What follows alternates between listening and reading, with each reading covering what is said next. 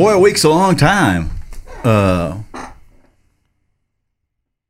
that's all. That's the end of the statement, I guess. it's true. It is true. A week is a long time. Seven days at least. Hey, we're glad you're back. Um, we're geared up today. We've had a really interesting conversations in the green room that we didn't record. We should have recorded them. Uh, lesson learned. I'm just going to start hitting the record button. No, I'm not.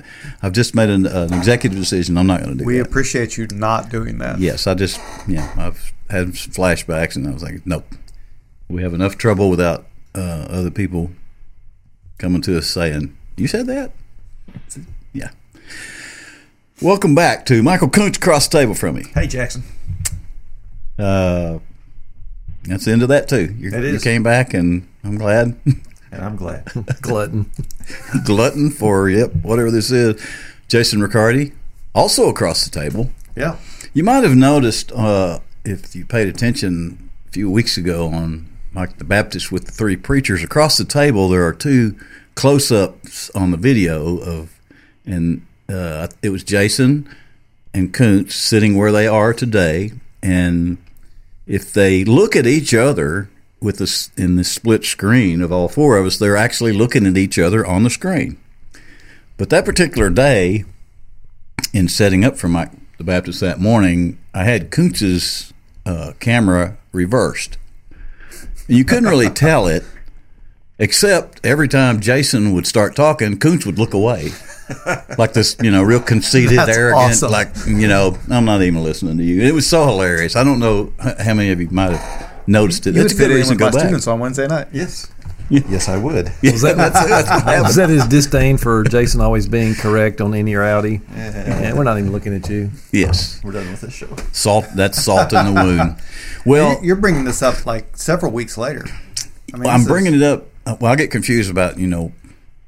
Yeah, I just get confused. But either way, you were a big winner. But I'm saying that now because I predict you're going to fall hard at some point. I, I believe I will. I was surprised that I didn't uh, the last last time. Yeah, because you were a little. It's the first time I'd seen you real iffy Yeah. about something, but you held your ground. So I was impressed that you you were. Con, you, I was very lucky. I, I, You were- it was was, little- it could have gone either way. I'll just tell you, there's a little luck involved with some of this Inny or Outty because we're finding out ourselves here that once you run out of the short list of the first t- ten or twelve, Google you yeah, that on the Google has access to. Yes, once you run out of those, you know, there's you Go a got to start deeper. scratching. But then all of a sudden, it's very interesting what's in there that you just didn't really notice before. H.D. Jones is also with us. Good to be back. Didn't mean to look you No, over. it's good, we just- man. We It's got all right. involved in the conversation there across the table, and Interesting stuff. good to see you back. And uh, and uh, thanks for pandering to that and saying that it was that interesting because it's you know well it is it really is. Uh, if you're listening or watching, we're glad you're there too, and uh, we'd like to know your name because we're just said all of our names. Send us your names to Mike. Uh, no, send us uh, send us your name, your comments. If you have a question for anybody that ever shows up your credit card here, number. your card numbers, Yeah. Anything you'd like to send, we have an email address comments at mikethebaptist.com. You can type up an email, a good old fashioned email.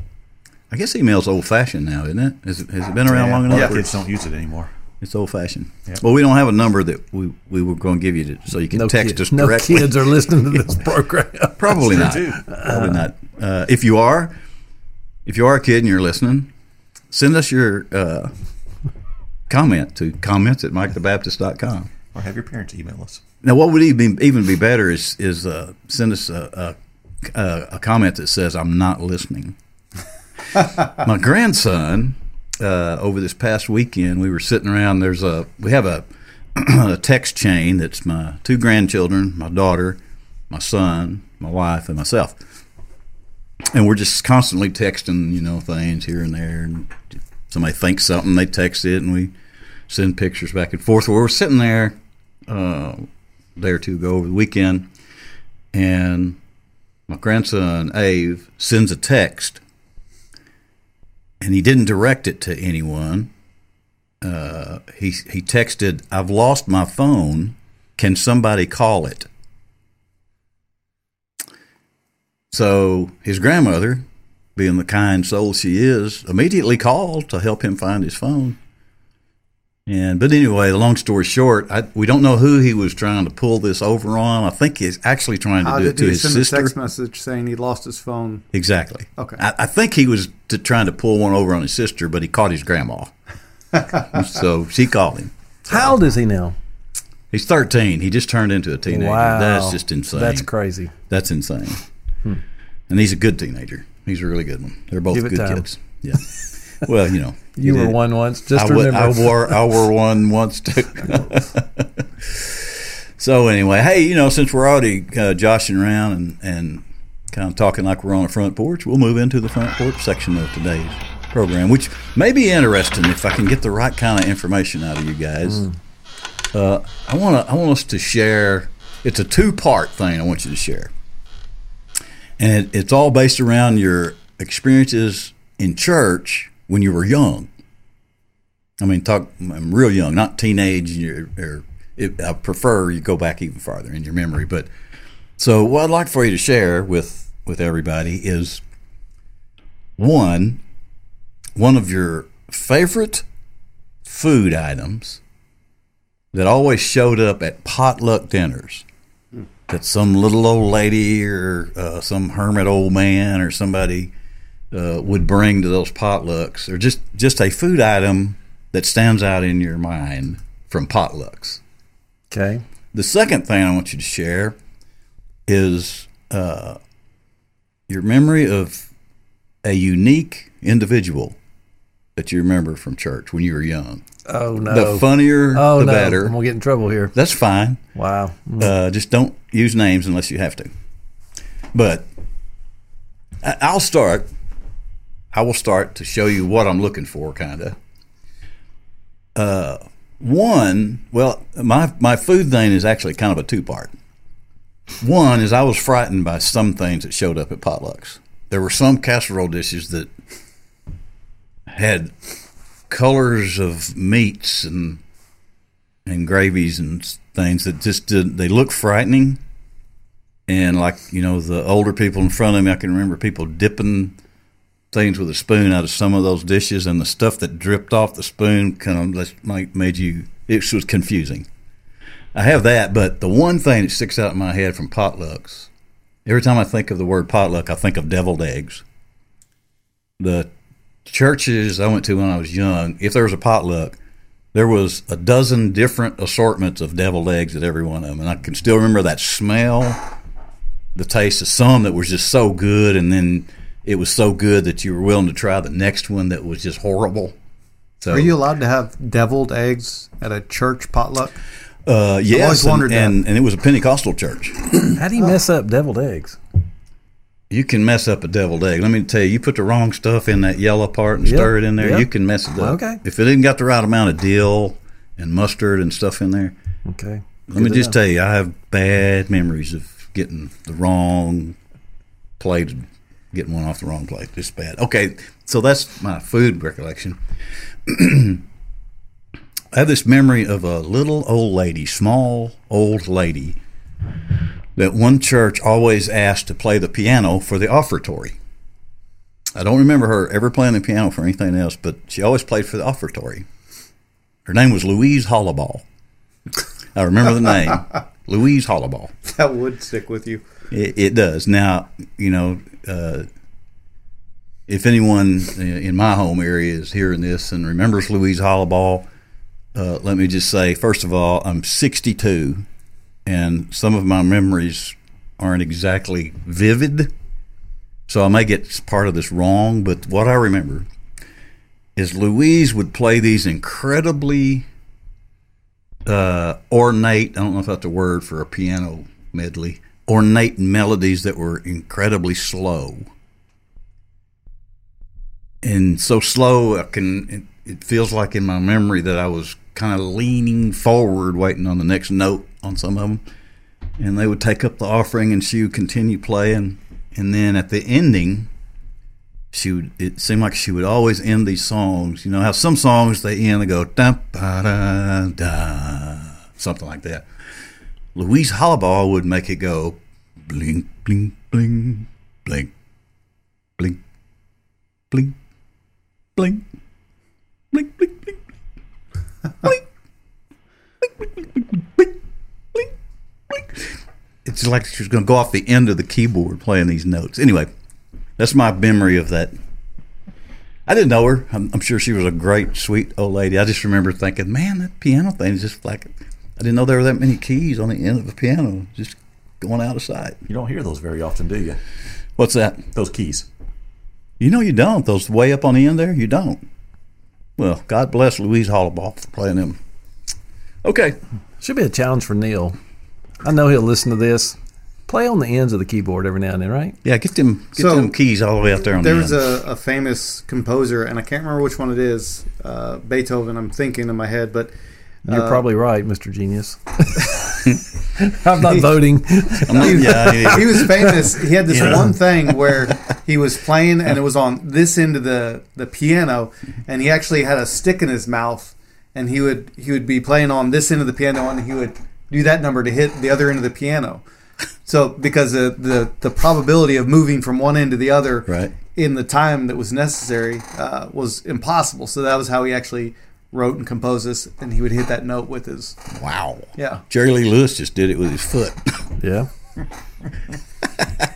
After he kicked the uh, you know, Yeah, the be- bench out of the way, right? Yep, set on fire. So what was the questions again? We're supposed to be talking about food, Yes, Food. and then what else? And then some memorable character. S All that right. you remember as you were young. Now, when you get older, you remember people for different reasons. But I'm thinking about those things that not don't frighten you, but they're in your head. There, they're just in your psyche, and you just. Koontz, do you Yeah. have? Are you ready? Sure. Yeah, I can go for it. Uh, so potluck meals. Uh, the church I was at when we were when I was little, uh, it was. I don't remember a whole lot of the potlucks. Uh, of course, you know you had. It is a very big church, and there was hundreds and hundreds of dishes that were always laid out. So what I was thinking about on this one was um what we would do every Sunday afternoon at church is uh, we'd always have you know our choir practice. So we had you know the children, the the youth choir practices, the adult choir practices, and uh, between choir practice and training union time, uh, they would feed us uh, the, all the kids and the teenagers, and we would have hamburgers every uh, every Sunday. But the hamburgers, we had this uh, couple in the church, and they would come in every Sunday, and they would cook hundreds of hamburgers for all the kids that were there for choir practice. Uh, so it would take a while to cook all those. I had big, you know, big kitchen and stuff, but they would take these hamburgers and then, I mean, they'd smash them. They were super thin little burgers. Put them on the buns, put the pickles on there, and then they'd put them back in the wrapper that the buns came out of. So when we would come down to eat, you know, all you know, just tons of hamburgers were down there. They were never soggy though. I mean, they weren't bad. I mean, they were delicious. They were they were really good. And if you were if you weren't a teenager yet, so if you were in the children's grades, uh, they would always, I don't know how they did this, they would bring in the drink that they would serve kids at McDonald's. It's like a Kool Aid uh, Oh, orange, orange, drink. yep. And we'd had the dispensers from McDonald's that we would, you know, all the kids would get to, to drink that. But then when you got to be a teenager, you got the uh, Pepsis and the Mountain Dews and the glass bottles. You know? So that was always a big hit uh, to me, anyway. You know, I, I, I love that. I can still taste those burgers. You know, it's just and smell the, the way the uh, whole church would smell from cooking all of that stuff. Neat. So that was good stuff. As far as a, uh, a memorable person, um, and this ain't really a funny story, but he was a very memorable individual. I know I shared this at a coffee time not too long ago, but it was a uh, a gentleman. His name was Tub Effinger, and Tub was a veteran. Tub Effinger. Tub. I'd like to know a Tub Effinger. Yes, you'd love to have known Tub. And uh, Tub was a veteran uh, from Vietnam. And uh, I know Dad and our family were close with the Effingers and stuff uh, throughout my life. So we'd go out to their houses and hang out and stuff. And uh, Dad got to hear a lot of stories and things about Tub, but I never heard much about his time in Vietnam. And there's actually a um, a tribute that was uh, put out on about him a few weeks ago because it had been four years since Tub died, and it explained what Tub did during Vietnam. I mean, he was in with the Special Forces guys. It was a very clandestine operation group that he served with. It was incredible to read this stuff about him. But as a kid, it all makes sense. Uh, when we were in Royal Ambassadors as a kid, Tub was this huge fella. I mean, I would put him up against like a Hulk Hogan type guy. He was just big. I mean, strong. When you shook his hand, you could just you knew he was a strong individual. Uh, but there was great respect for Tub. You know, he had that deep voice of like a, a Marine drill instructor. Uh, and usually when he spoke, people would do what he said. But of course, in Royal Ambassadors, we were dealing with a lot of brats and stuff that would come in there. and uh, so, one of Tub's forms of discipline was when you disobeyed, he would take a piece of chalk, draw a circle on the wall. You had to put your nose in that circle and stand there until he told you otherwise. But then the circle would be just high enough that you had to stand on your tippy toes uh, the whole time. So I never got in trouble. I never had to do that. I was a good kid. But uh, but Tub was one of those guys. It was uh, a, a very unique individual. He loved the Lord and uh, he served well. You know, country and God. It was a incredible man to, to be around. Neat. Tub Effinger. Effinger. Effinger. Yep. Yep. I need to know a guy named that. Good stories. I can almost smell those hamburgers you're talking about. Yeah, I kind of want one now. Yeah. So, I mean, I, I spent some time in church when I was a little kid. You know, my dad wasn't really serving the Lord at the time, so we, we were sporadic in and out of church. And so I don't remember a whole lot before I was maybe eight years old. And even then, I don't remember a whole lot of time in church. Um, my first, one of my first real memories, uh, memorable food experiences at a church was actually when I was a student pastor. And I hadn't been a student pastor for very long, full time, anyways, at this church when we had a crawfish boil. and it was my first experience with a crawfish fish boil. I was very skeptical that there were going to be that many people that actually liked it. Uh, and we had the crawfish boil, and it ended up being very good. But I, I I'm very adventurous. I mean, I ate a uh, tarantula, Yeah. chocolate covered tarantula. That that's a thing I've done before. Um, but I did not and have not been able to talk myself into uh, what some of them were trying to get me to do, and, and that was to suck the brains out of the, the crawfish. I was going to ask have if done you, that. yeah, if you did the middle of it or not. No, just just couldn't bring myself to do that. But the tails are great. Tails are great, Yep. But you and the couldn't. sausage that they put in there, and the and then the corn Oh, was yeah. great, but just couldn't bring myself to do that one. I'm not fond of that either. I mean, it's. Have you guys had it? Oh, Is yeah. it weird? Yeah. Yeah.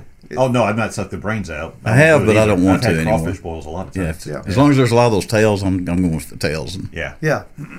So I was actually surprised because teenagers are typically very picky about what they eat, and I was thinking that the crawfish boil was going to go over like a lead balloon. No, don't cry. But it, it went over really well. Yeah. Was this in really Memphis? It was. Yeah. See, it's huge over there on the river. It is. It's That's the first place I ever ate. It was in Memphis. Yeah.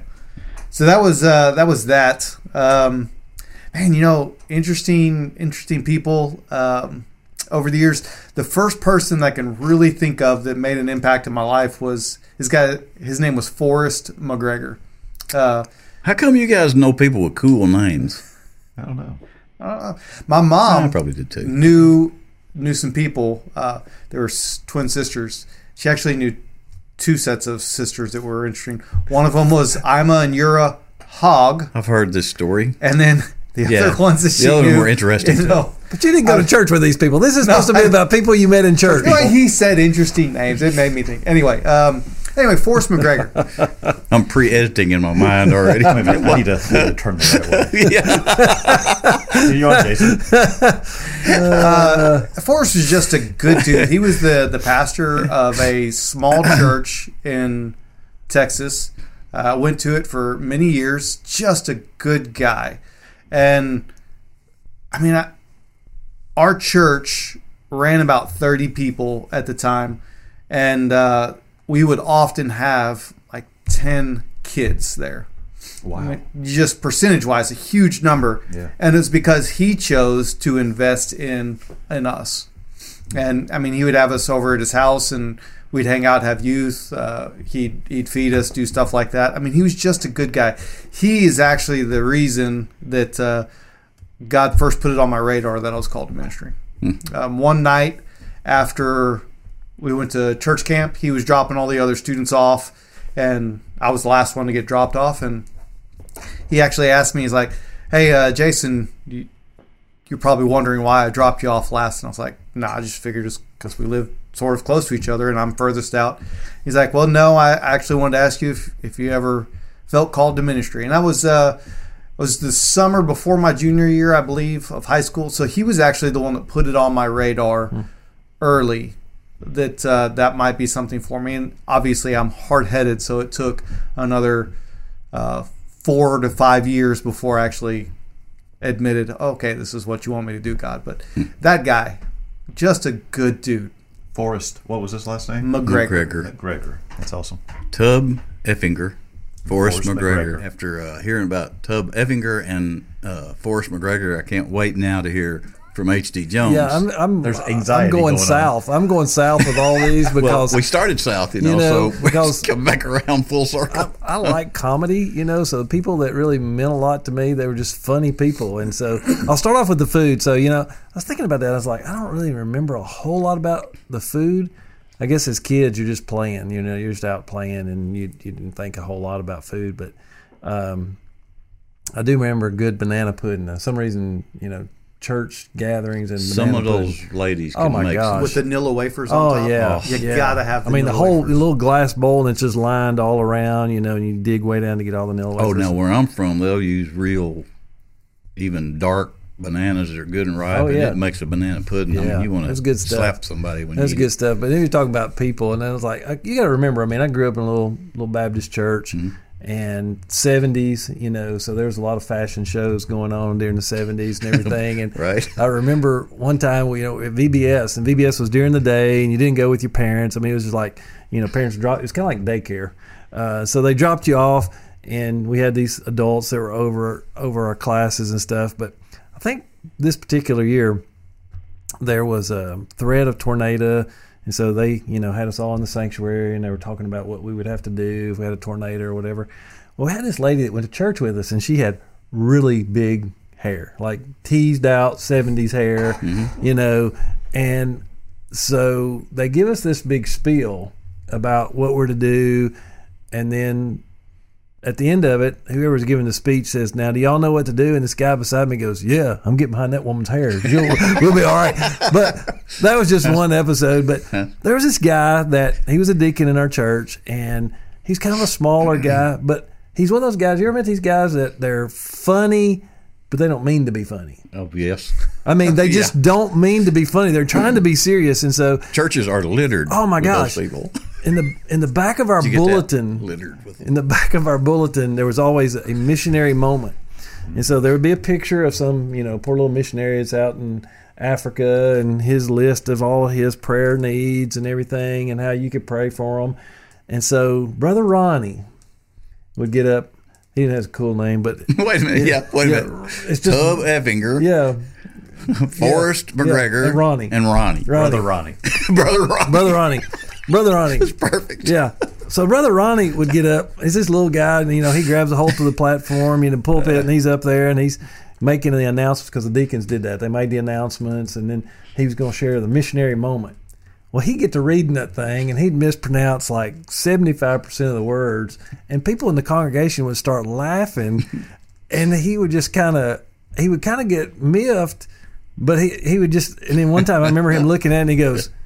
Well, just pray for them little naked pygmies over there. You know? we all lost it. I mean, we just all lost it. And he didn't even know why it was funny. I mean, he just just didn't know why it was funny. So yeah, those those kind of folks, uh, you know. But you look back, you know, as an adult, um, my wife has one of these stories where just to just honestly, in our world today, we'd say it's just a weird dude. Just just stand off to himself, and he was the guy that met every kid when mm. they came into church and wanted to shake their hand and give them a piece of, you know, the old double mint gum. I have heard y'all talk about that fellow. Yeah, Yeah. it was really cool. Yep. He and the, you know, back in the day you had the you had the little silver mm-hmm. covering over the gum, but then you had the wrapper.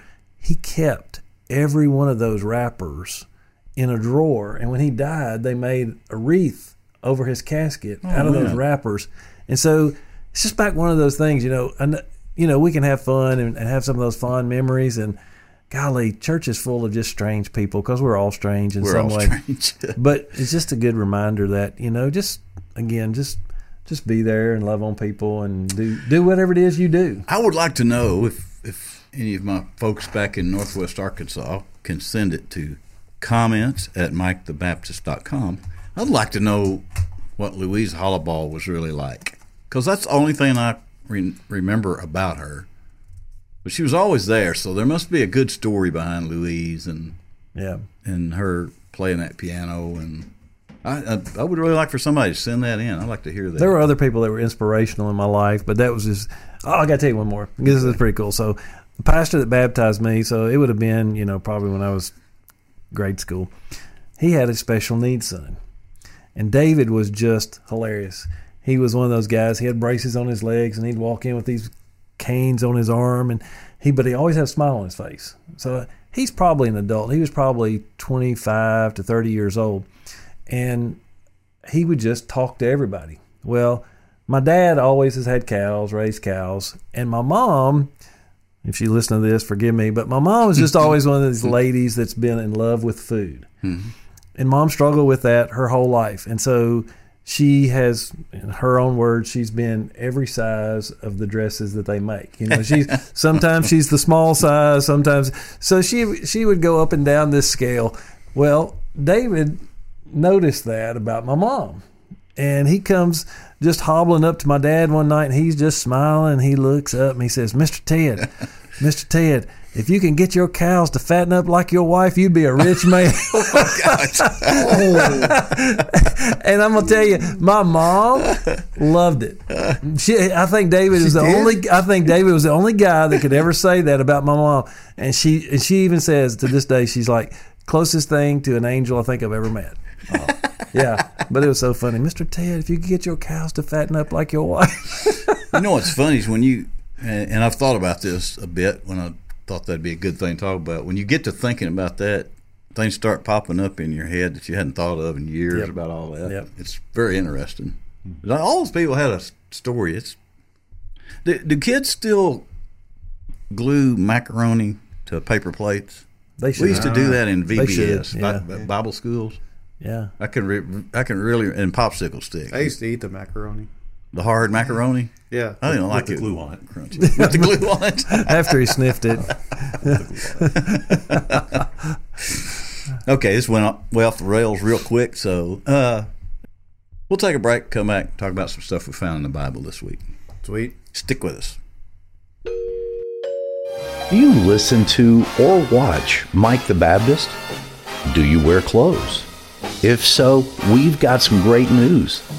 T shirts and hoodies are now available at MikeTheBaptist.com. Just visit MikeTheBaptist.com, click on the merchandise link, and you'll find high quality tees, hoodies, and even onesies for the babies in a variety of colors, all with the Mike the Baptist logo and familiar sayings from the program. Mike the Baptist is a true labor of love.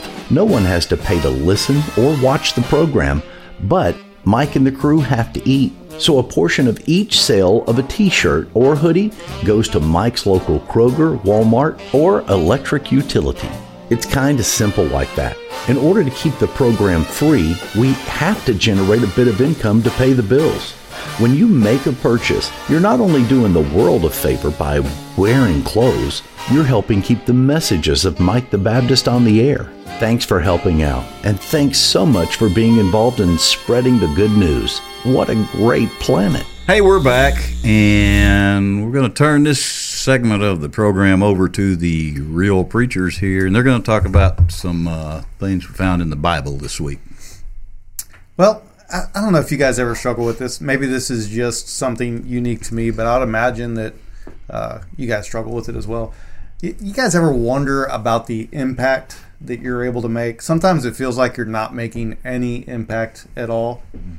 Well, there there were a couple guys in the Bible, uh, Elijah and Elisha, and they were they were what they call prophets, which basically just meant they were people that uh, told Israel, "Hey, if you don't stop being dumb, this is what's going to happen." And so that was essentially their job, and and they were they were prophets for Israel for about a hundred years, but before and after, um, most of the kings were evil. uh, either the kings or the judges, were were pretty evil, and so sometimes it's easy to dismiss the impact that just one person can make. Um, for a hundred years, Israel had strong people telling them about God. Now, it didn't mean that everybody followed that advice, but for a hundred years, there were, uh, generally speaking, more righteous kings. Generally speaking, Israel was doing the right thing. Uh, not always, but generally speaking, that was the case. And then afterwards, most of them were evil. Um, with that in mind, I mean, where can God use us to make an impact? You know, it's it's interesting to uh, think about the impact that you have on others. Uh, Twenty years ago, you know, there's a, a kid in our youth group, and uh, I never really paid attention or never thought about how much kids um, ponder what we say. You know, as teachers or, or preachers, and uh, this boy would come back to me months after a certain lesson would be taught and he would be reciting to me things I, would said, uh, you know, in, in a lesson, and about how much of an impact that had on him, how it would challenge him, and stuff like that. Hadn't been here at Temple very long. And I think it was again over one of our coffee talks. Uh, Nick came back, you know, weeks later, and started, Nick's a good dude. He is, and he he was referring to something that I said in a previous conversation, and it's like I don't even remember saying it. But I'm like, man, people are really listening. Mm-hmm. Uh, and just because I'm a I'm a terrible listener, I don't remember things. What were we saying? Yeah, exactly. yes, and uh, the uh, it is incredible how much people are taking in what we say, and not just us because we're preachers, but people really do listen a lot of times to us. Yeah, the impact that we have is not always seen, and that's the biggest thing that you know we don't understand. I've I've had kids that weren't even members of our church, but came to our VBS or something, and then you see them as an adult somewhere, and they're like, "Hey, just wanted you to know that."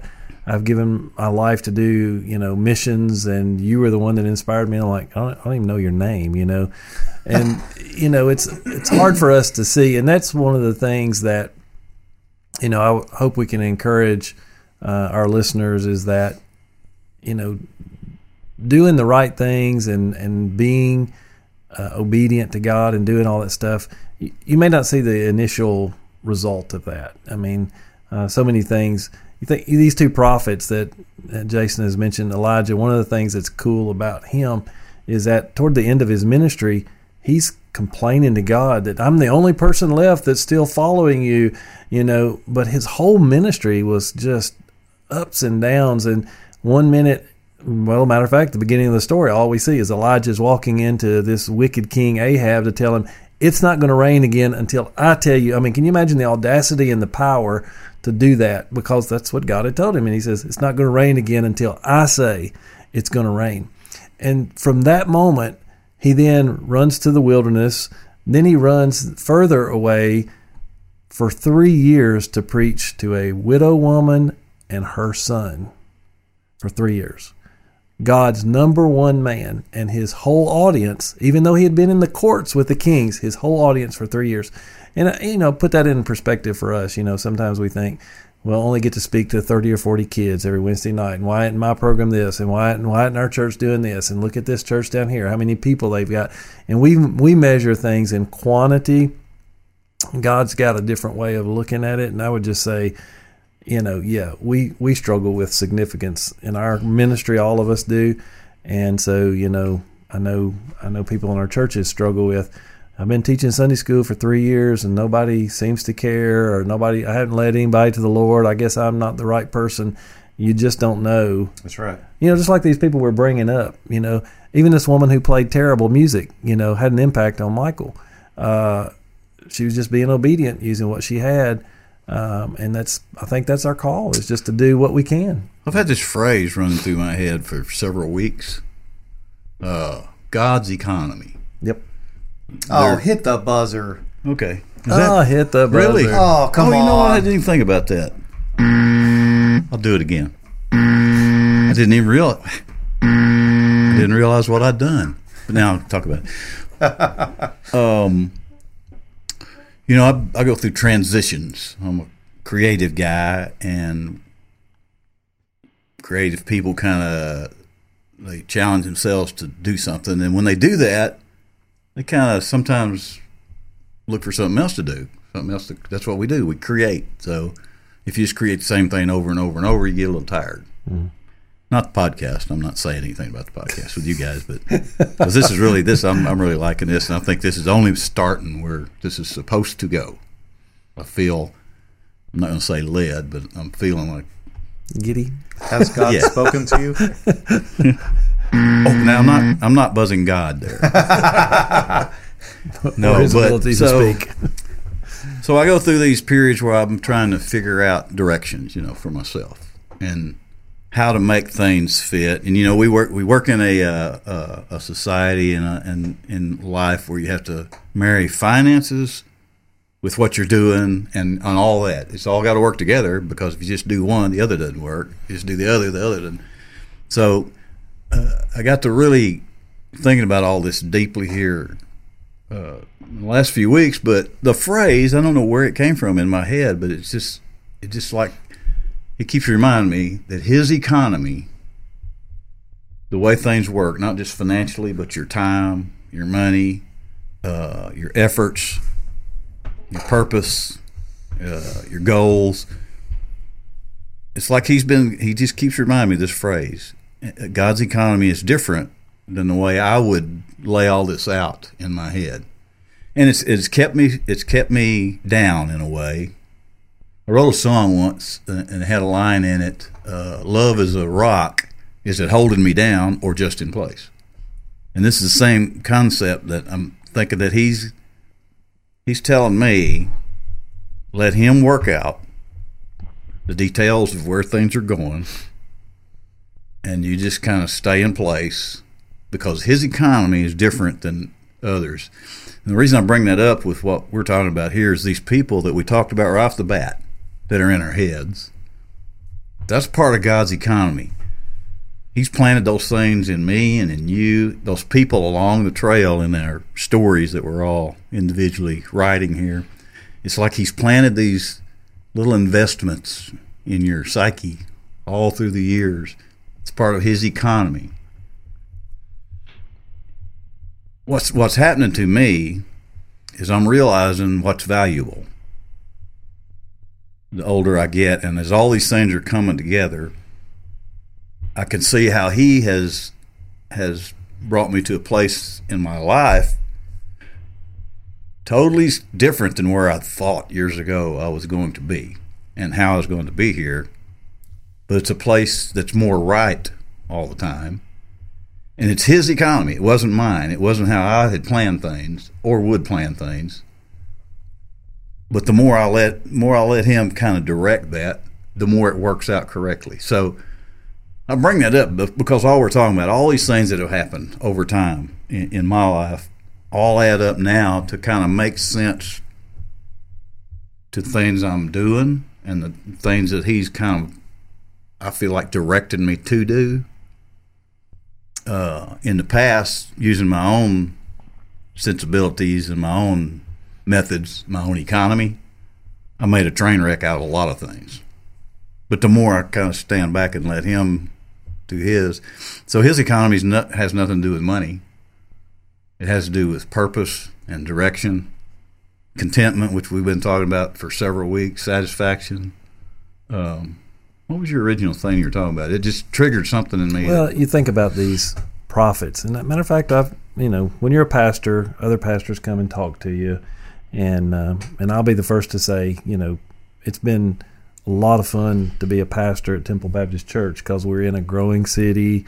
Um, we've we've been able to grow the church and do some things, and I know it's not us, but people on the outside, you know, they want to come in and kind of kick the tires and go, "How did you make this happen?" and "How did you make that happen?" and all that. And I spoke to one guy one day over lunch, and he was, uh, I mean, he was really kind of broken, kind of at the end of his ministry, and he said, "You know."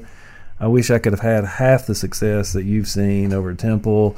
You know, I, I guess God's just always, you know, didn't didn't want me to have, be successful, and I just stopped him and I said, "Think about Elijah. think about Jeremiah, the prophet, who The weeping prophet. who goes out and gives a message that nobody wanted to hear, trying to keep them out of going into captivity, but they went into captivity anyway. And I'm sure he felt like a complete failure. But how many people in the church over the last 2,500, 3,000 years have felt encouraged by Elijah's story, Jeremiah's story? So our stories are even bigger than we are.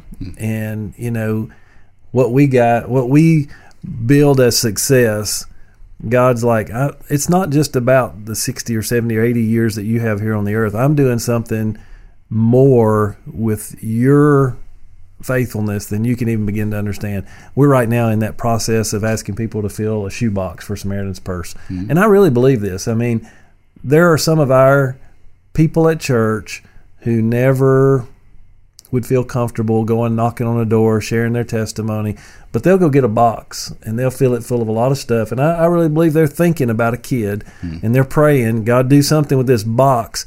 And they'll turn it in and there will be no fanfare, there will be no pat them on the back. But I think one day in heaven, somebody's going to come up and pull it, pull at their coattail and say, Hey, I want to thank you for picking out those toys because through that, God got a message to me and da da da. So those are the things that we don't know, um, and we just have to believe that you know it, he's wor- again he's working that out, and that comes to that contentment thing. You know this thing. This uh, you talking about this church that we're all involved in, how it's all this growing, and people saying, asking you over time, you know, how did you do that? How did you do that? You know what I've observed? I've been there twenty five or twenty six years. You know what I've observed, and I've just just now am thinking about it. Uh, we all didn't do something; we let it happen. We let it happen. Yeah. literally, because I I know a lot of those meetings over the years about decisions and how things were progressing, and I can't recall any of those people just getting real forceful about an idea or something. But I, I recall over and over about the the feeling that he's doing this, and we need to let certain things happen, even if we don't understand them. So, just an observation, but So, two things. I find it really awesome that you use the word economy. okay. So, the word economy. you made him buzz himself. Uh, no, no, no. I know. I- That's funny. Just the way he said God's economy. Well, he- okay. he's correct. If I'm going to have did, the buzzer, that did sound kind of yeah. that sounded churchy. It did. But I'm uh, eventually going to get us all buzzers. That'll be the word economy in the original meaning of the word uh, basically is sort of like house law, the way a house is run. It's it's from the it's it's a combination word house rules essentially house law. You're kidding. No, um, that is economy, uh, the way a house is run. And so when you say God's economy, the way God runs his house is really, in essence, what you're saying. It's not dealing with finances, although that's a part of it, but the way God runs his house is just different. Um, And by the And- way, the phrase "God's house" is in the Bible. it's in the Bible. yeah. I've learned that That's right. over the It's a last any- few weeks. You know, Any, Yeah. yeah. Um, and going back to what you said about the shoeboxes, there is an individual who does not want to be named, who for the last multiple years has given money to the students to fill shoeboxes. And it's not a small amount, it's a big amount. And so our church has the opportunity to go out and serve Thanksgiving meals. And after that, what we do is uh, we'll we'll go and fill shoe boxes with the money that this guy gets, mm-hmm. and the kids get so excited about filling. I don't know, half a dozen, a dozen shoe boxes. I don't even remember how many we get to do. It's a lot, hmm. and getting to fill those and and see these kids get excited about doing ministry, mm-hmm. about serving other people because somebody doesn't want to be named. In God's house rules, this is how it works, man.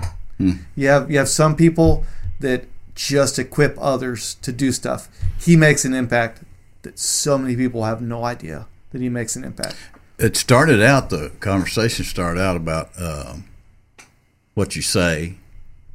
And uh, Koontz was talking about not being aware that, you know, how closely people are listening, but people may, may not be observing you real close either. But if you think in your own mind, you look back through your life at things people did along the way that kind of impacted you or impressed you or you know in this uh, church uh, spiritual stuff that we talk about you think about i think about a guy that that uh, talked to me about giving my life to christ over the bed of a pickup truck at a gas station one time.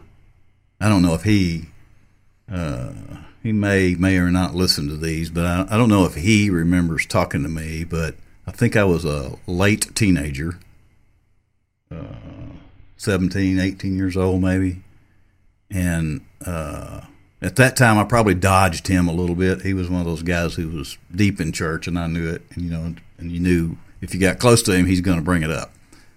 But I can recall being across the bed of a truck with him, probably two minute conversation, but that was that's always been in my mind. It's always been in my mind, and in fact, uh, I think I was truly saved in '96 or '97, out roaming around the country by myself. That's one of the first things I thought about.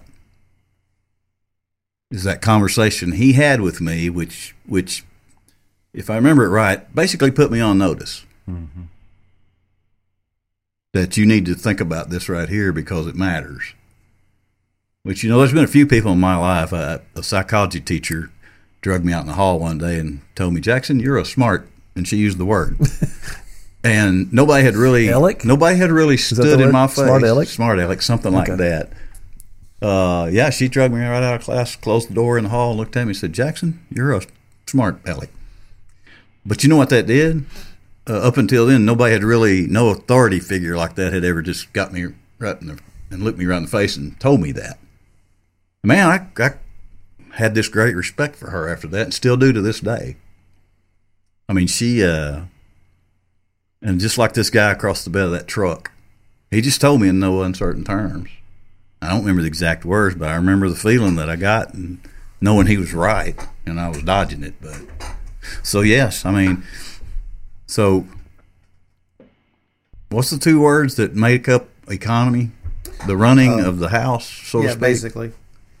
The there's the Greek word for house, which is oikos, and nomia is the Greek word for law. So You think it's safe to say that God is uh, uh, tailoring the things that happen to you along the way in your life so that you get to this uh, reward down the road here? I mean, the payoff in the economy, so to speak, the value. Oh, You think dude, he's doing you know- that? You know, as a parent and now a grandparent, you can think of all the things that you do to guide your child. Manip- manipulate is maybe a bad word, but manipulate. You, Well, you have to a little You're, you're, you're doing things to push them in directions and to keep them out. And even the little things that they do, you celebrate. And, uh, you know, just the grandkids. So, you know, cooking breakfast. You know, Elliot, four or five years old, Papa, I want to cook breakfast. Okay, let's go in there. Well, here's the reality. I bought all the food, paid for all the electrical bill. Uh, I'm the one in charge. You know, basically, I'm holding her up to drop the toast in the toaster. I'm pushing the button. I'm setting the dial. I'm, you know, she has very minimal uh, skin in the game but she feels good about herself. I feel good about us doing that together, and we got to feed some people, and we had a good time doing that. And how much more is God? You know, He doesn't need me, you know, to preach a sermon. He could use a donkey. That's in the Bible. That's an any. You know, He speaks through a donkey. He doesn't need us. But how cool is it that He wants us, and how frustrating He has to be, or He has to get at us when we look at him and go, "Well, I'm not doing anything big for you, so I'm just not going to do anything." You know, we miss again that God's taking the little things. Um, Billy Graham, we all know what Dr. Graham's ministry has turned out to be and how awesome it was. But you know, there was that Sunday school teacher that shared Christ with him. Uh, I think about our church. um, you think about our church and two of the guys that helped start the church.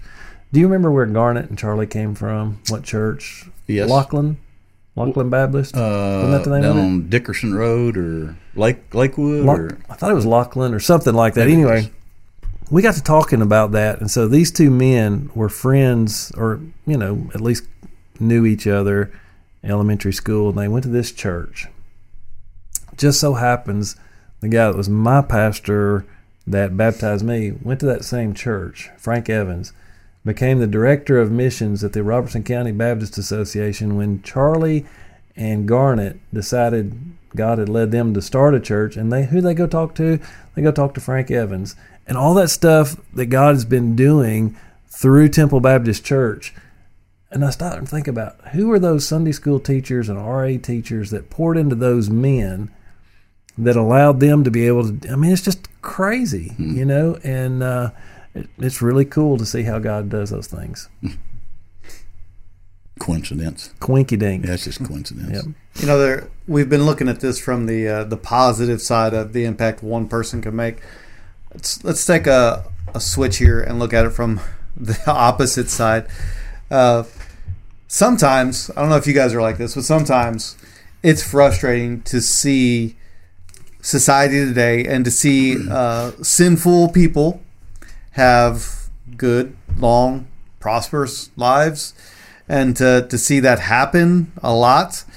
Uh, now, when it comes to the the the rulers of Israel and Judah, as a general rule, those that uh, were righteous had longer rules, longer reigns as king, and some of the ones that were unrighteous had, generally speaking, shorter time periods where they were king. Uh, but sometimes it feels like what we see is people that have sold their souls uh, for something other than God, and they're the ones that we see that are successful. Too often, it feels like.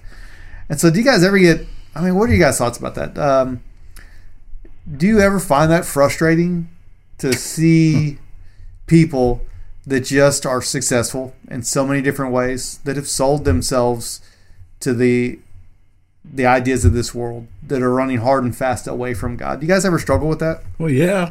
I mean, it's frustrating because you see you see oftentimes the ones that are the, the most successful, the most influential, the ones that are the most powerful, they're just generally speaking not following God. The ones that we do love and respect the most often are the ones that we catch a glimpse of their inside life. I, I mean, I didn't know this until just recently, but everybody apparently, I mean, pretty well loved the Queen of England. Apparently, when she died, one of the things that came out is she was a devoted Christian, mm-hmm. loved Jesus, had her own quiet time all the time. We loved her, but she seems to be an outlier. And so, do you guys ever wonder, like, do you ever just groan internally and just wonder, like, why does evil seem to succeed so well on this side of eternity? It ain't always internal. I mean, I know yeah. people people regularly complain about, well, that guy's crooked as he could be. Why is he doing so good? You know, it used to bother me an awful lot. You know, uh, I would get aggravated with what you're talking about uh, I'd get aggravated. Kind of one of the things that HD mentioned earlier about comparing ourselves with uh, pastors or other churches that might just be mega churches or doing things that we just can't do and things like that. Uh, but God has kind of been, I think He's been revealing to us, we're, we're looking at the wrong things as well. Uh, you know, just in, uh, you know, this past summer with a lot of bad things that have come out about some preachers and things like that. You know, you know that's like, right. Why, uh, why am I putting all my focus on these other fellas. Mm-hmm. You know, I can learn a lot from man, but you know, I need to. My, where's my focus need to be at? You know, and uh, I just don't pay a whole lot of attention to to a lot of it anymore. You know, and uh, especially you know celebrities and things like that. Uh, it doesn't bother me anymore. You know, I know what they are, know what they have and stuff, but I'm like, eh, I've got so much better waiting for me one day, and you know, we're just going through this temporary thing right now. Yeah, and you know, part of that is when we get frustrated, when we get anxious about when our leaders are are not good leaders, this, that, and the other, or the economy is not going the way that we want it to. Uh, inherent in that is oftentimes a lack of trust in God. Um, inherent in that is is a lack of trust that God will, as Scripture says, um, in his heart a man may plan his steps, but God determines his path. Uh, in Scripture, it says that uh, God moves the heart of the king. Um, the heart is like waters, and God moves them where He wants. And so, inherently, in our anxiety about that, inherently in our frustrations with things not going the way that we think that they should, um, with unrighteous people succeeding, is inherently a lack of trust in God. And that is hard to recognize in ourselves. It's easy to get frustrated when we see that, but underlying that, our frustration is often a lack of trust that God will, in the end, make things right. Mm-hmm. And even if God doesn't fix every evil now, oftentimes He does. Like with the kings of Israel, they generally had a shorter reign if they were evil, and generally had a longer reign if they were righteous, but not always. But even if God doesn't fix every evil now, do we do we really trust Him to do that eventually mm-hmm. in eternity? And that's a that's a question we have to ask ourselves. Um, because sometimes we can look at other people's bad behavior and see them get away with it, and then we begin to mm. think in ourselves, well, it's working for them. Yeah. Uh, maybe I can get away with it. And we can confuse God's mercy with God's uh, okay in our behavior. We can confuse God's grace, uh, mistaking his delayed punishment for our sin uh, with God's blessing. And, you know, in the end, this side of eternity doesn't matter a whole lot. It, it does. I mean, what we do on this side of eternity determines what happens to us on the other side of eternity. But what we do over here is a very short time period. Hmm. And it's done quick. And all those years that we struggle and, you know, just put our back to the plow and uh, really press hard against breaking ground and, and making sure that our bank account is healthy enough to carry us through our uh, our lean years, to make sure that our kids are doing the right thing, uh, to make sure that we're succeeding in our jobs and we're the most successful that we can possibly be. All that struggle on this side of eternity doesn't really mean a whole lot on the other side of eternity. Because one day, even all the good things that we do and we get all these crowns in, in heaven for all of our righteous deeds, it, it says that we're actually going to lay those down at the foot of Christ. Yeah, we, we get we get hung up on what's really a lot of little things. Yeah. That's what this life is. A lot of this life is little things. There's one big thing. What is somebody doing with Jesus? Mm-hmm. You know? And that's the one big thing that we need to get hung up on even more so because yeah, like you said, all this other stuff, man, it doesn't amount to much now, the guys that we've talked about today that were impactful in our lives and stuff, because a lot of them were, were Christian guys that we've talked about and stuff like that, that's all a part of our story. That was meaningful stuff. But, you know, uh, what are we going to do with Jesus? What is somebody else going to do with Jesus? That's what's going to carry over mm-hmm. Into the eternity you keep talking about. The thought that we have to realize, too, is that we're going to have up and downs. Yeah. There are going to be time. We talked about contentment several sessions. We've talked about you know, Paul saying, I've learned to be content with little, I've learned to be content with much. But the reality of the question that we have to ask ourselves is God enough? Is God enough? And that, you know, it's hard for us to think that sometimes. I, I mean, you, if you ask that question, like, oh, absolutely. But what if you got a uh, phone call that said, you know, all of your family has been decimated, a bomb's been dropped? Is God enough? You know, if the blessings were taken away, is God enough? And one of the cool things when you look at Elijah's story and you kind of back up a little bit, he had multiple wilderness experiences or what we'd call difficulties. And one of them was right after he uh, had walked in to say, It's not going to rain for three years. God said, Look, you need to go down to the creek and, and hide out. God sent him to the wilderness. God was with him. God fed him. Mm-hmm. Uh, but then we see after Mount Carmel, Jezebel complains about Elijah and says, I'm going to have him killed. Then he puts himself in the desert. And there he was more miserable because he wasn't walking with God in those moments. And I think that comes back to, you know, what what is our response to life? And it's got to be I'm walking with Him. I'm I'm trying to be obedient with Him. I'm trying to do what I'm supposed to do today. uh, I like uh, Henry Blackaby's thing in experiencing God. He said, "Just keep doing what you did yesterday, tomorrow, until God tells you to do something else." And there's some there's some lot of wisdom in that, and not every day is going to be, "Hey, I got to speak to ten thousand people and so many accepted Christ." Tomorrow may be, you know, I got to write a few notes and make a few phone calls and have a lunch meeting with somebody.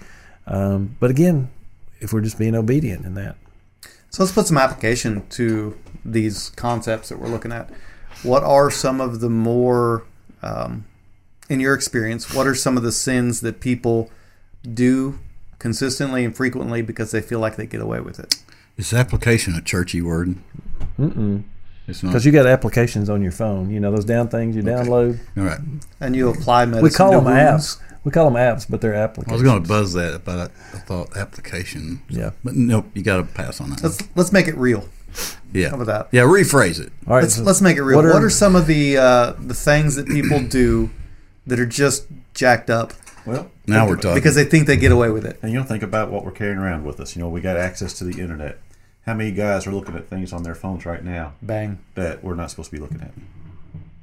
I mean, we would probably be sick if we knew how many people in the church were, were guilty of that on a weekly basis. That's a problem. It is a problem. It's, it's a daily human basis? problem. It's not just. It's not a church problem. It's a human problem. Sure. Mm-hmm. Yeah. But But it's a church his problem old- because we're the four of us are a part of the church. Yes. You know, and Yeah. there's a lot of people that make up a part of that church that we're doing things we ain't supposed to be doing.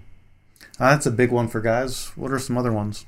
I mean, that, that's a huge one. That's just, and that, that's not even just for adults anymore. No. Uh, they say that kids are exposed to that Oh, kind of stuff in elementary school, yeah, it's awful. late elementary school. I mean, it's just insane. If you're actually, as a student minister, if you're not talking to students about God's way of uh, having right relationships with other people, specifically in that area, if you're not talking to them about that very early, uh, you're too late. I wonder what it'd be like if uh, if we put a uh, you had to have a permit to have a cell phone. Like like we don't give kids let kids drive cars until they're 15, 16 years old. I wonder what would what would change if we did that with cell phones. So it's interesting that you say that. Fundamentally, a student's brain is different than yours and mine.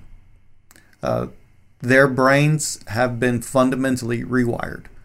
Literally, their brains light up differently because Because technology those. is Yeah, such because a technology. big aspect of their life in a way that your brain, my brain, did not form. Mm-hmm. I mean, their brains literally light up differently on an EKG. well, Avery wouldn't be able to text his grandma and you know. Pull those things. Yeah, on. full of- yeah. I mean, No, it'd be terrible. that part, yeah. So we, we made it real in one way. What's another way that you guys have what was the seen? question? Uh, What what are struggle some of the things people get away with or do because they think they get away with it? Pornography is one. Are you that's, talking about that's huge. Christian people, or just Greed. Greed, people. greed, Greed. greed's a big. You know, I think just using other people. I mean, that's what pornography is. You're using other people, but we do that in lots of ways. That's true. Just, Business. just using and abusing people. Yeah. You know, as as if um, the only thing that matters is you self self preservation over anybody else. Well, You know, my dad things. was a, a service manager at a dealership for many years with Ford, and the things that would often make him the most frustrated with his employees is when they would, because they thought they were getting away with it, take advantage of the customer to a dangerous extent. Especially so when uh, my dad, at one point in time, found an employee that was saying they were replacing brake parts and not mm. because he was selling those brake parts somewhere else mm-hmm. and he was actually putting somebody's life at risk. Mm. And my dad actually, in his less Christian days, chased him around the shop with a wrench because he was putting somebody else's life. Are, are y'all amazed when you see these stories on the news or something? Like, I remember, you know, they're like, hey, be careful when you pull up to the gas pump and you put your card in there because there are thieves who have created a plastic piece and the, the hardware to look like that, but it's actually going to their cell phone and giving all your information. I'm like, if these guys are that smart, why can't they go get a real job and use their brain that they obviously have and their creativity that they obviously have something for good? But it's just, it just, I don't know, it just frustrates It's the me. same reason years ago they would uh, put a string and a piece of tape on a quarter to steal a Coke out of a Coke machine. Yeah, exactly. It's no different. yeah. Yeah. It's the, the same thing on the inside of humans. I got news for y'all and everybody else.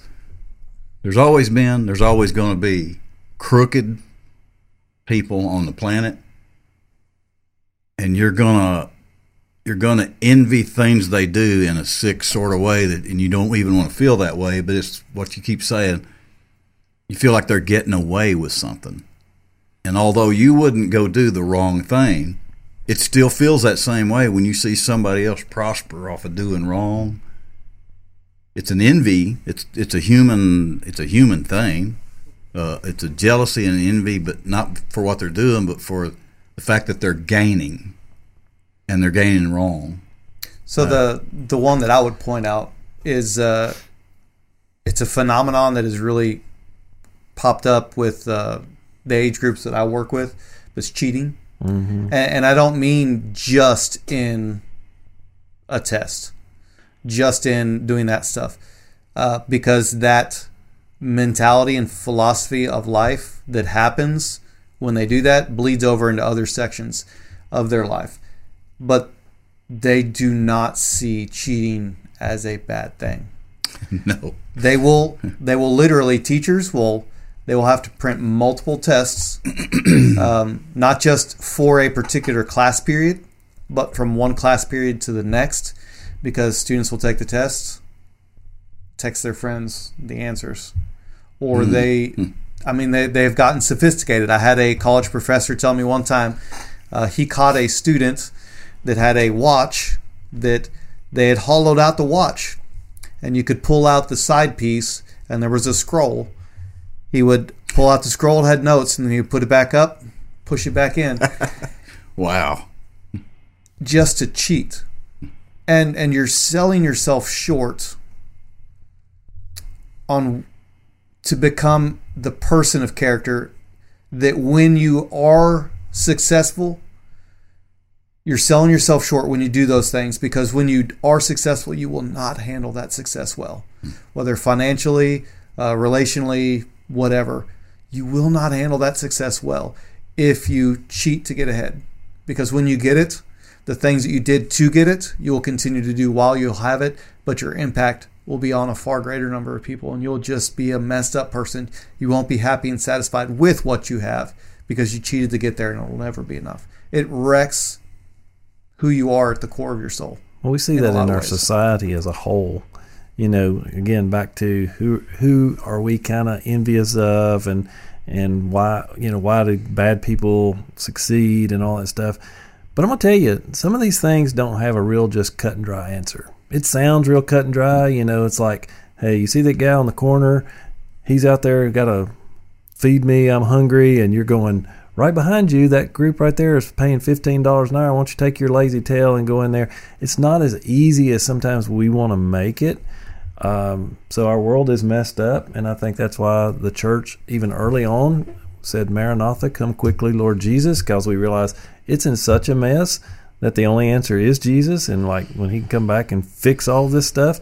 But I remember years ago we did. Uh, I was doing an audit of the school board, and so you know when I was a kid, um, I didn't know anything about free lunch program. Didn't didn't have a clue what that was. I remember one girl that was in my class in elementary school that had a ticket.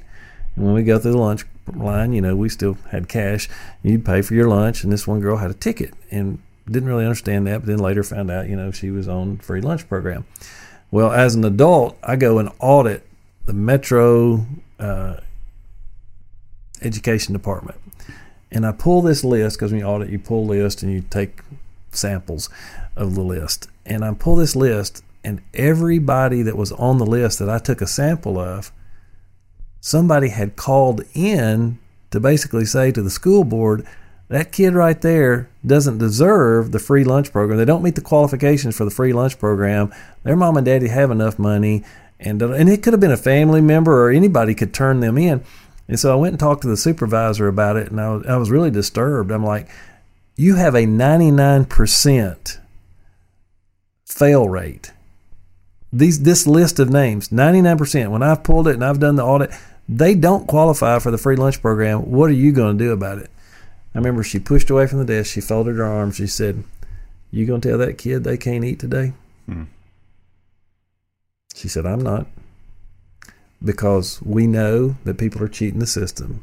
We know they're taking advantage, but we also know some that don't meet the qualifications financially. Mama's spending the money on crack, and the kids aren't getting anything to eat at home. So you're going to tell them they can't eat today? And I was like, I'll be right back. You know, I had to go back to my office, and I was. But these things are so huge. It's, it's so. You know, golly, how are we going to fix our society? Well, take cell phones out. That's not going to fix society. You know, tell get all the get all the homeless people. That's a big thing in Nashville right now. We're going to spend fifty million dollars to make the homeless people more comfortable. Well, you know what you're doing? You're putting them in a home, and they're not going to like that either because they have a problem and they're going to go live in the woods anyway.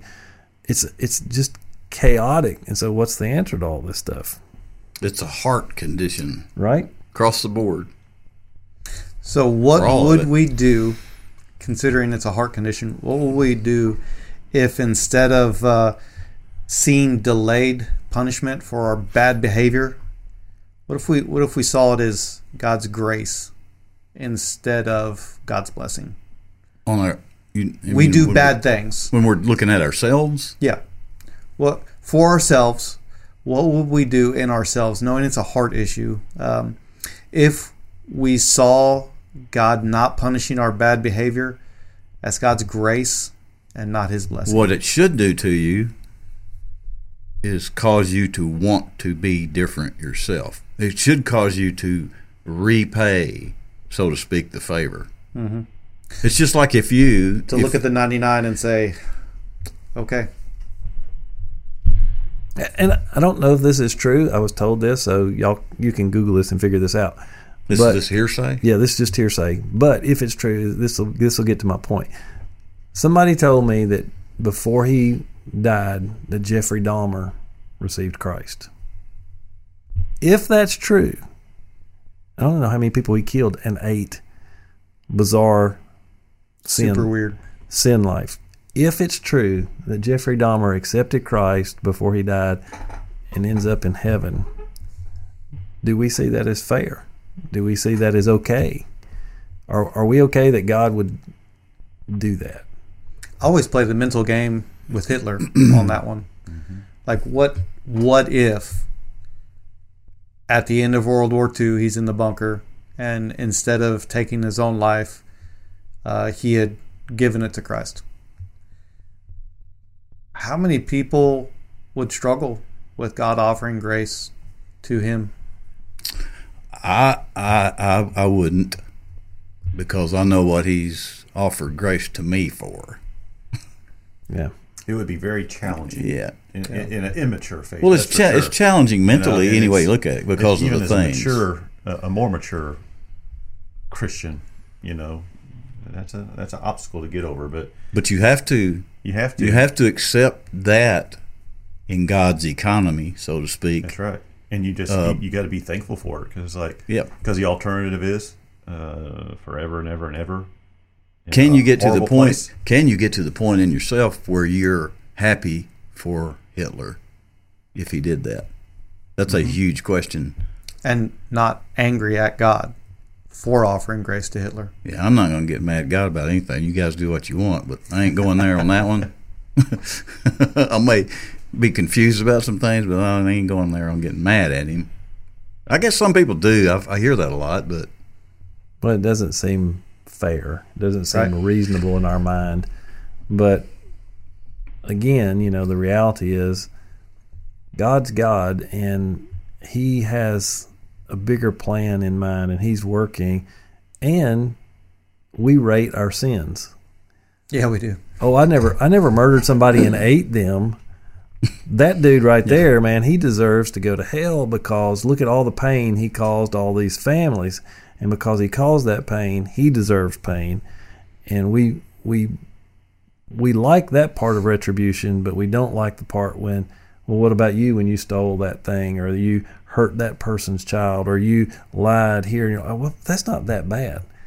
In God's eyes, it's that bad. And part of this, even with this guy we're talking about, is you have this feeling toward him that he's gotten away with something. Yeah. Yeah. Which really gets confusing in your head when you think, did God forgive him at the last minute and accept him? That's the ultimate getting away with the bad stuff. So what do you do with that in your Just head? like us. I mean, what what all did we get away with? You know, it's like HD said. You know, my sin's just as bad, and um, Yeah.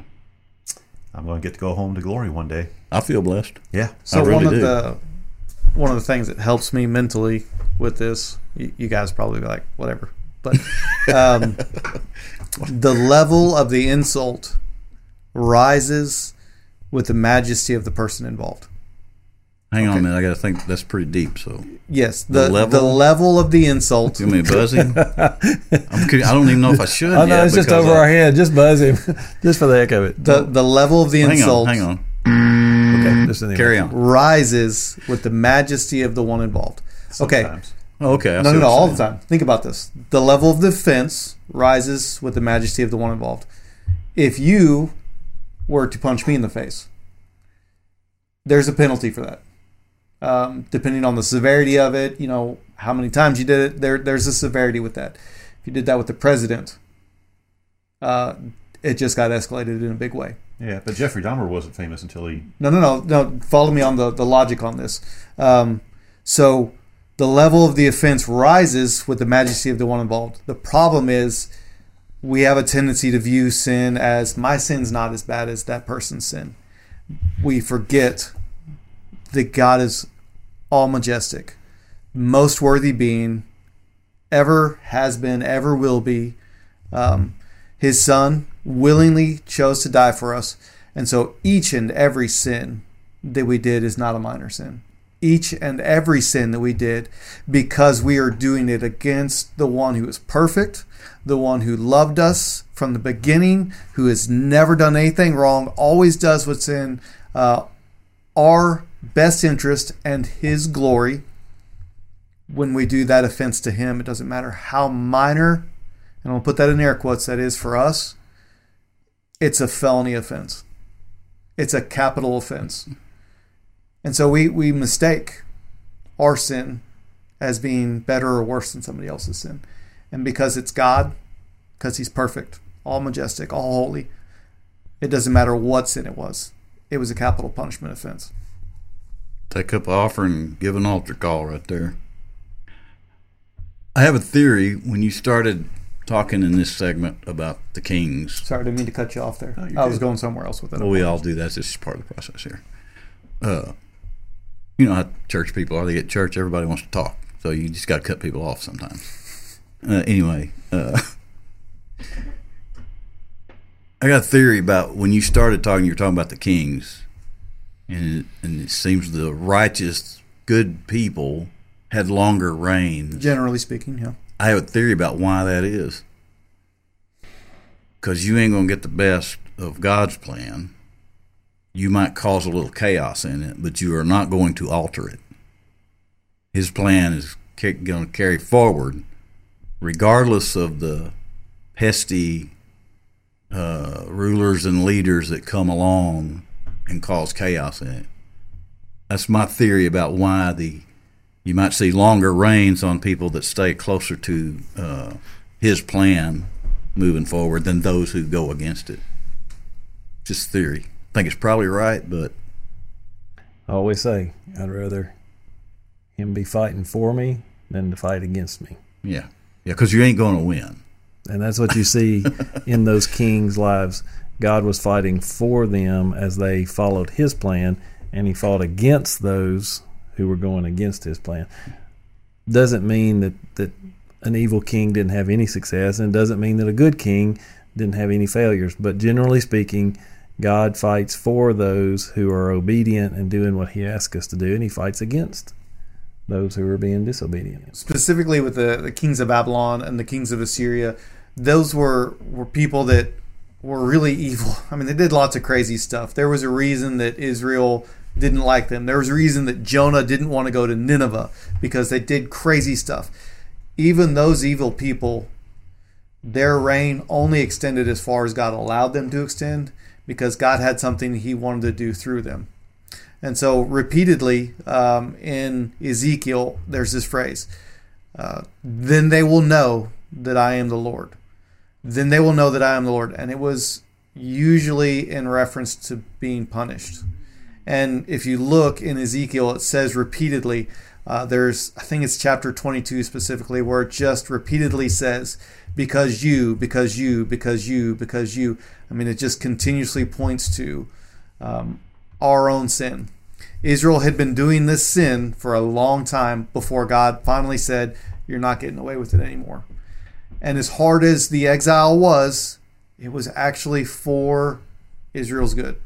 Because if Israel had been allowed to continue the way that they were going, they were running so hard and so fast away from God that they were getting to a point of no return. God was pulling them back before they got to that point. And He wanted them to actually, in the future, in some time, after they had been punished and they realized the error of their ways, He wanted them to actually be able to experience God's love and grace and mercy again. And so, even when evil people win, it might just be because God has a plan for that. And even when uh, evil people don't get punished, it might just be because God is being merciful and gracious to us. Because he, he wants us to be able to eventually recognize, man, I, the way I'm doing it, I need God instead. Deep stuff, but good stuff. The Bible's full of good stuff, isn't it? It really is. Yeah. You should give it a shot if you haven't before.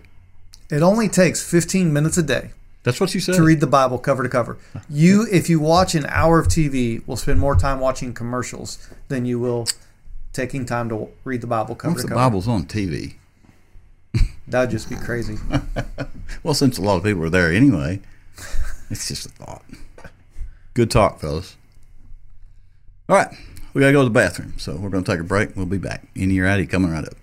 Hey, everybody, it's time to play America's almost favoriteest new game show, Inny or Outty, where we challenge our guests to figure out if a phrase we give them is actually in the Bible or out of the Bible. Sharpen your wits, guest. You're about to be in the hot seat of Bible stuff, because you're the next contestant on Inny or Outty. Here's Mike. Inny or Outty is so exciting. And uh, you know what? It's actually educational, I've found out. I think we may have talked about that a time or two recently, kind of hinted at the fact that uh, it's it's kind of interesting learning some things here that I didn't really know before now. You just take for granted. You know what? I think it's going to be a good thing when when Inny Outty catches on nationwide, worldwide, and more people start doing this. I think it's going to be good for people. I think it's going to be beneficial. Of course, you know, at some point they're going to change the title from Inny or Outty to something a little more uh, substantial and meaningful, but I kind of like it. It's it's catchy. we're going to hang on to it here at Mike the Trademarked. Baptist. Trademarked. Yeah. I think that's an any, not an Outty. The title. We'll have to talk about that sometime, but Visible confusion. yeah, That's what I saw. yeah. Sometimes my mind kind of just stops me, like like those fainting goats. Anyway, any reality today? Yes, uh, the people in power today. Uh, Koontz and I were in power the last episode we had. No, actually, it's been several weeks ago. I don't know when it was, but the last time we were all together in this setting, you and I were in power. Yes. Gotcha. Yeah. Today, H.D. Jones and Jason Ricciardi uh, are in power, and I'm a little frightened, You should be. but I'm ready. I'm ready. Take it away, fellas. Let's go. Let's do this. You want to go first? So one of the reasons given that people will reject God is because they believe they're too holy for God. Say again. One of the reasons that people will give for rejecting God is they believe they're too holy for God. In other words, they feel like they're almost holier than God. And your question is Is that in the Bible or not? that people say they're too holy, or people are. They say that. That's one of their excuses for not needing God, that they they're too holy for him. Okay, so you're talking about like, is it in there where a character at some point in the scripture might have said, "I I'm don't too, need." I'm too holy for you. now we're getting somewhere. The music can So is that where the phrase "holier than thou" comes from? Is that what Hmm. you're holier than thou. That's a phrase that we have. we use? And somebody put the word "thou" in that phrase. That would be the King James version. It sounds, yeah. Can you give me the message equivalent? Hmm. Nope, I don't think you can. It's kind of, a, kind of just a phraseology, yeah. the question is: Is anywhere in Scripture, in the Bible, is there an example of where somebody said they were too holy to believe in God, or too holy for God? They were too holy for God. I like the way Jason put that. Maybe that's where we get Holier holier, than than, thou. thou. I thought that was always just talking about like me to you, Can like where be? you're acting a little holier, you know, Yeah, holier I- than thou. But it came from somewhere. Do we have to have the answer for these? That's where I always struggle with. Well, these. I that's have always great. a- Well, I think you all have Oh wait a minute! You asked the question, I'm Oh, sitting yeah, here, I say- I'm sitting here talking All to you about whether or not Okay. this is such a twisted. Can you say the program. question again? trying to figure out if you're trying to trick us with the question. It's just, it, do people think, use an excuse that they're too holy for God? Is that in the Bible that people would use that excuse that they're too holy for God? The uh, easy answer seems like no, but that's such an odd thing that I almost feel like it's in there. You know, this has happened regularly on this uh, particular game show where we've all been suckered into something that sounds so odd, couldn't possibly be in there, and it was. Well, I mean, how many times is it recorded in Scripture that you know about people that are so, you know, thick-headed, you know, being stupid and stuff like that? I mean, uh, I think that fits right in there. So, are we? Are we? Are we at one of those places where we're going to start talking concept now instead of? Oh, I think it's a concept that he because he's not giving us a a verbatim phrase. So I think we're talking about the concept of it basically. I'm gonna say in. I am too. This would require somebody to think they are They don't More need God. than God. Yeah, They they, don't don't- need God. Where I'm kind of thinking on this, I, I'm going to say in You're not giving me that. Come on now, Johnny. You know this answer. You're not giving me that any help right Only there. you would listen to the sermon. I'm tired. I cannot think of a I'm single sorry, dude. place that it would be in there, but it just I feel like it's in. I'm going with you guys because I, if there's safety in numbers, then failed when you stood on your own. yeah. The last few times I've stood on my own, I, I've. But you were with me on a couple of know, those. I had, I had You're some welcome. company. Yeah. You're welcome. All right, Uh-oh. teach us, old rabbi. Yeah. Is that an innie or an outie? I mean, oh wait, wait. Uh, our answer was it's in there. Yes. It's an innie. So, actually, in Isaiah 65, it's talking about judgment and salvation.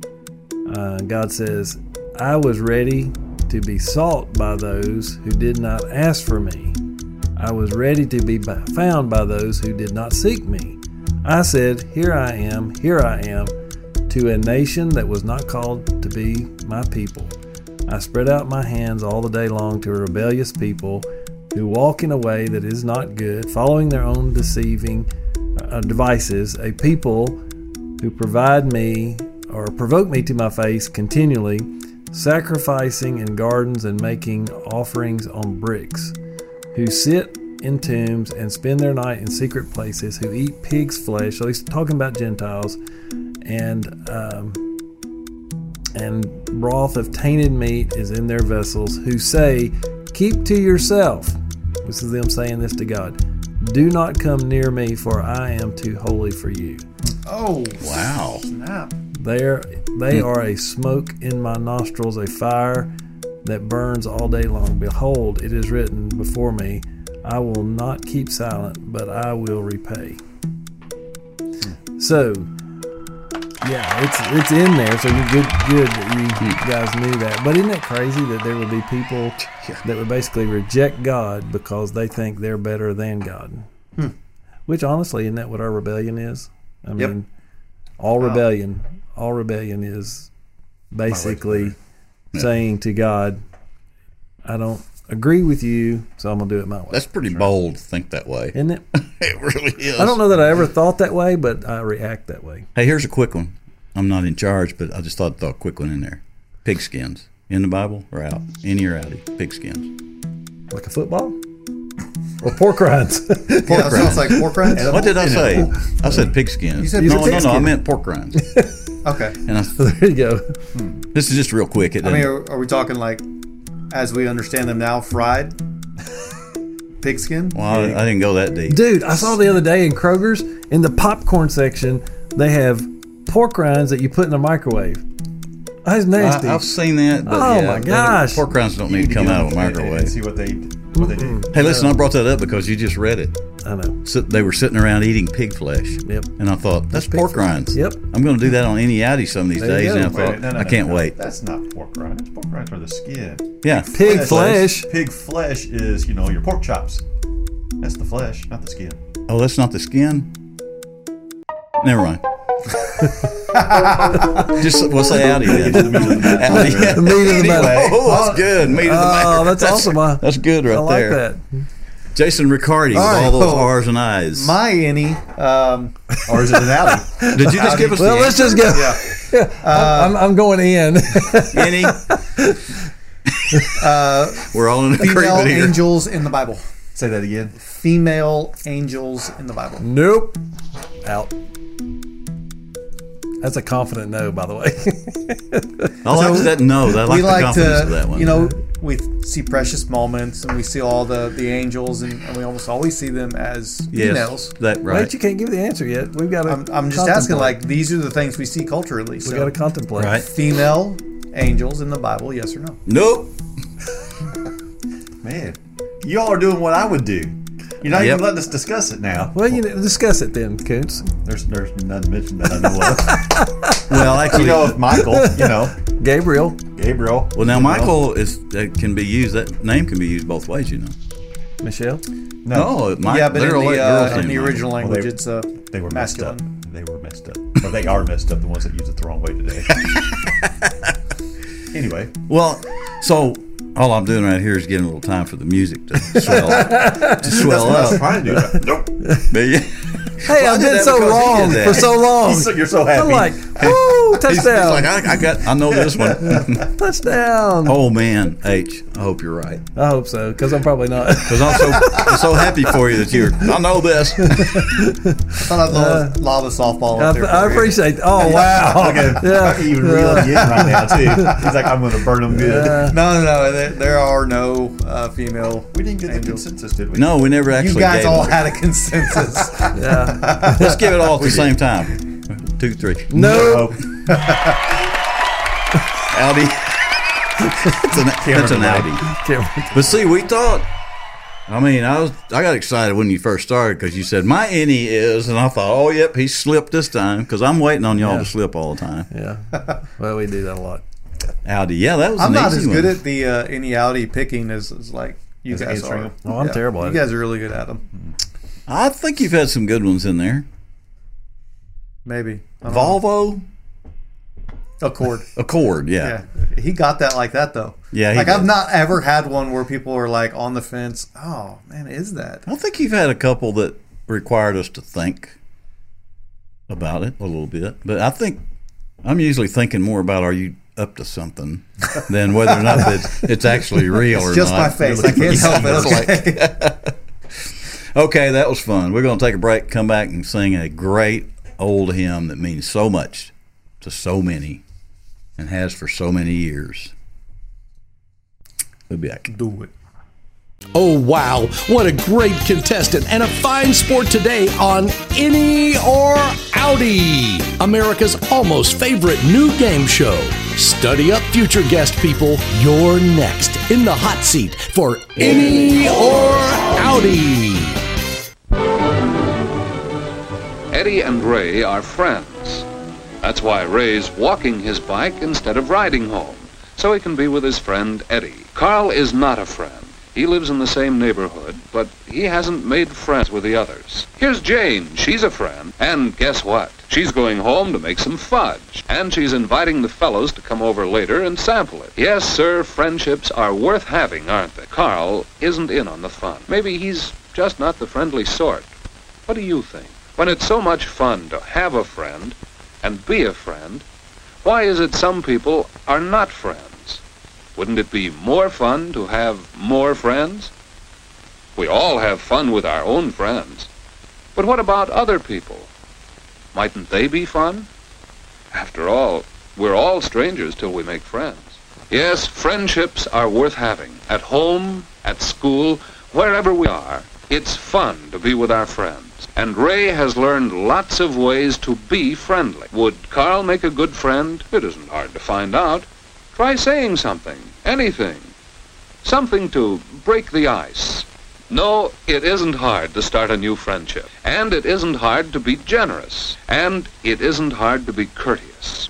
And you never can tell just how much a new friendship is going to mean to you. Well, you know, a couple weeks ago I met a new friend, Carl. Well, it turns out he can play the piano. Really play it.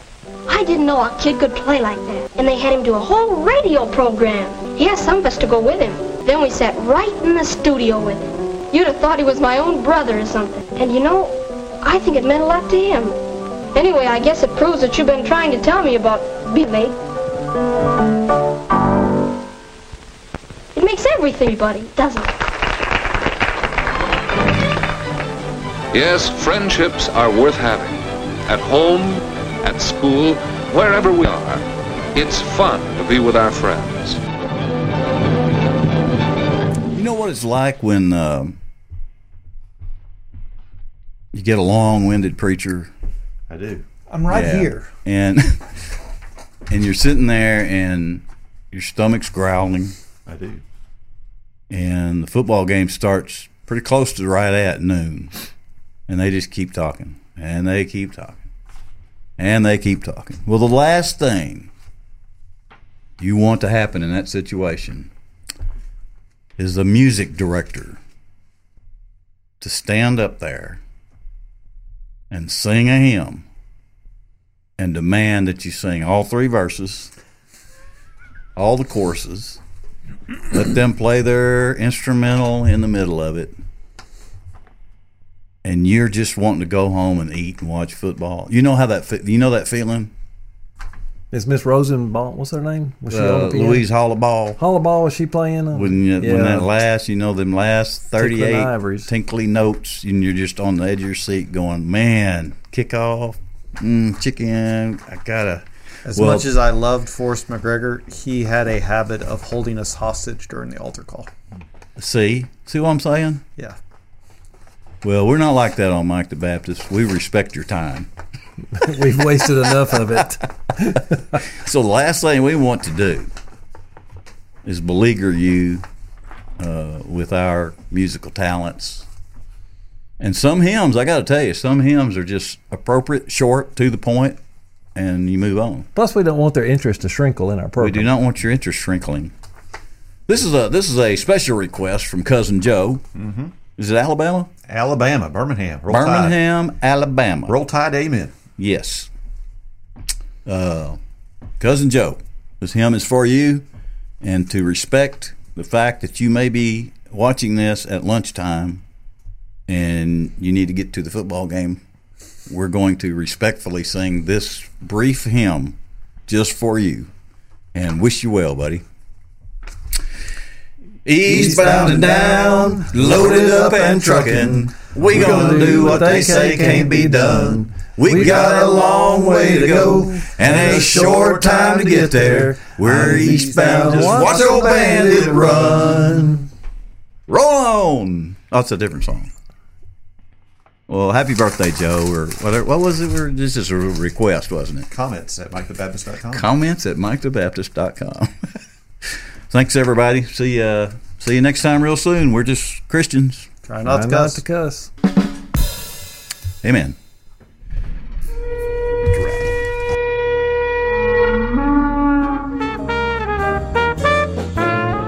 Mike the Baptist.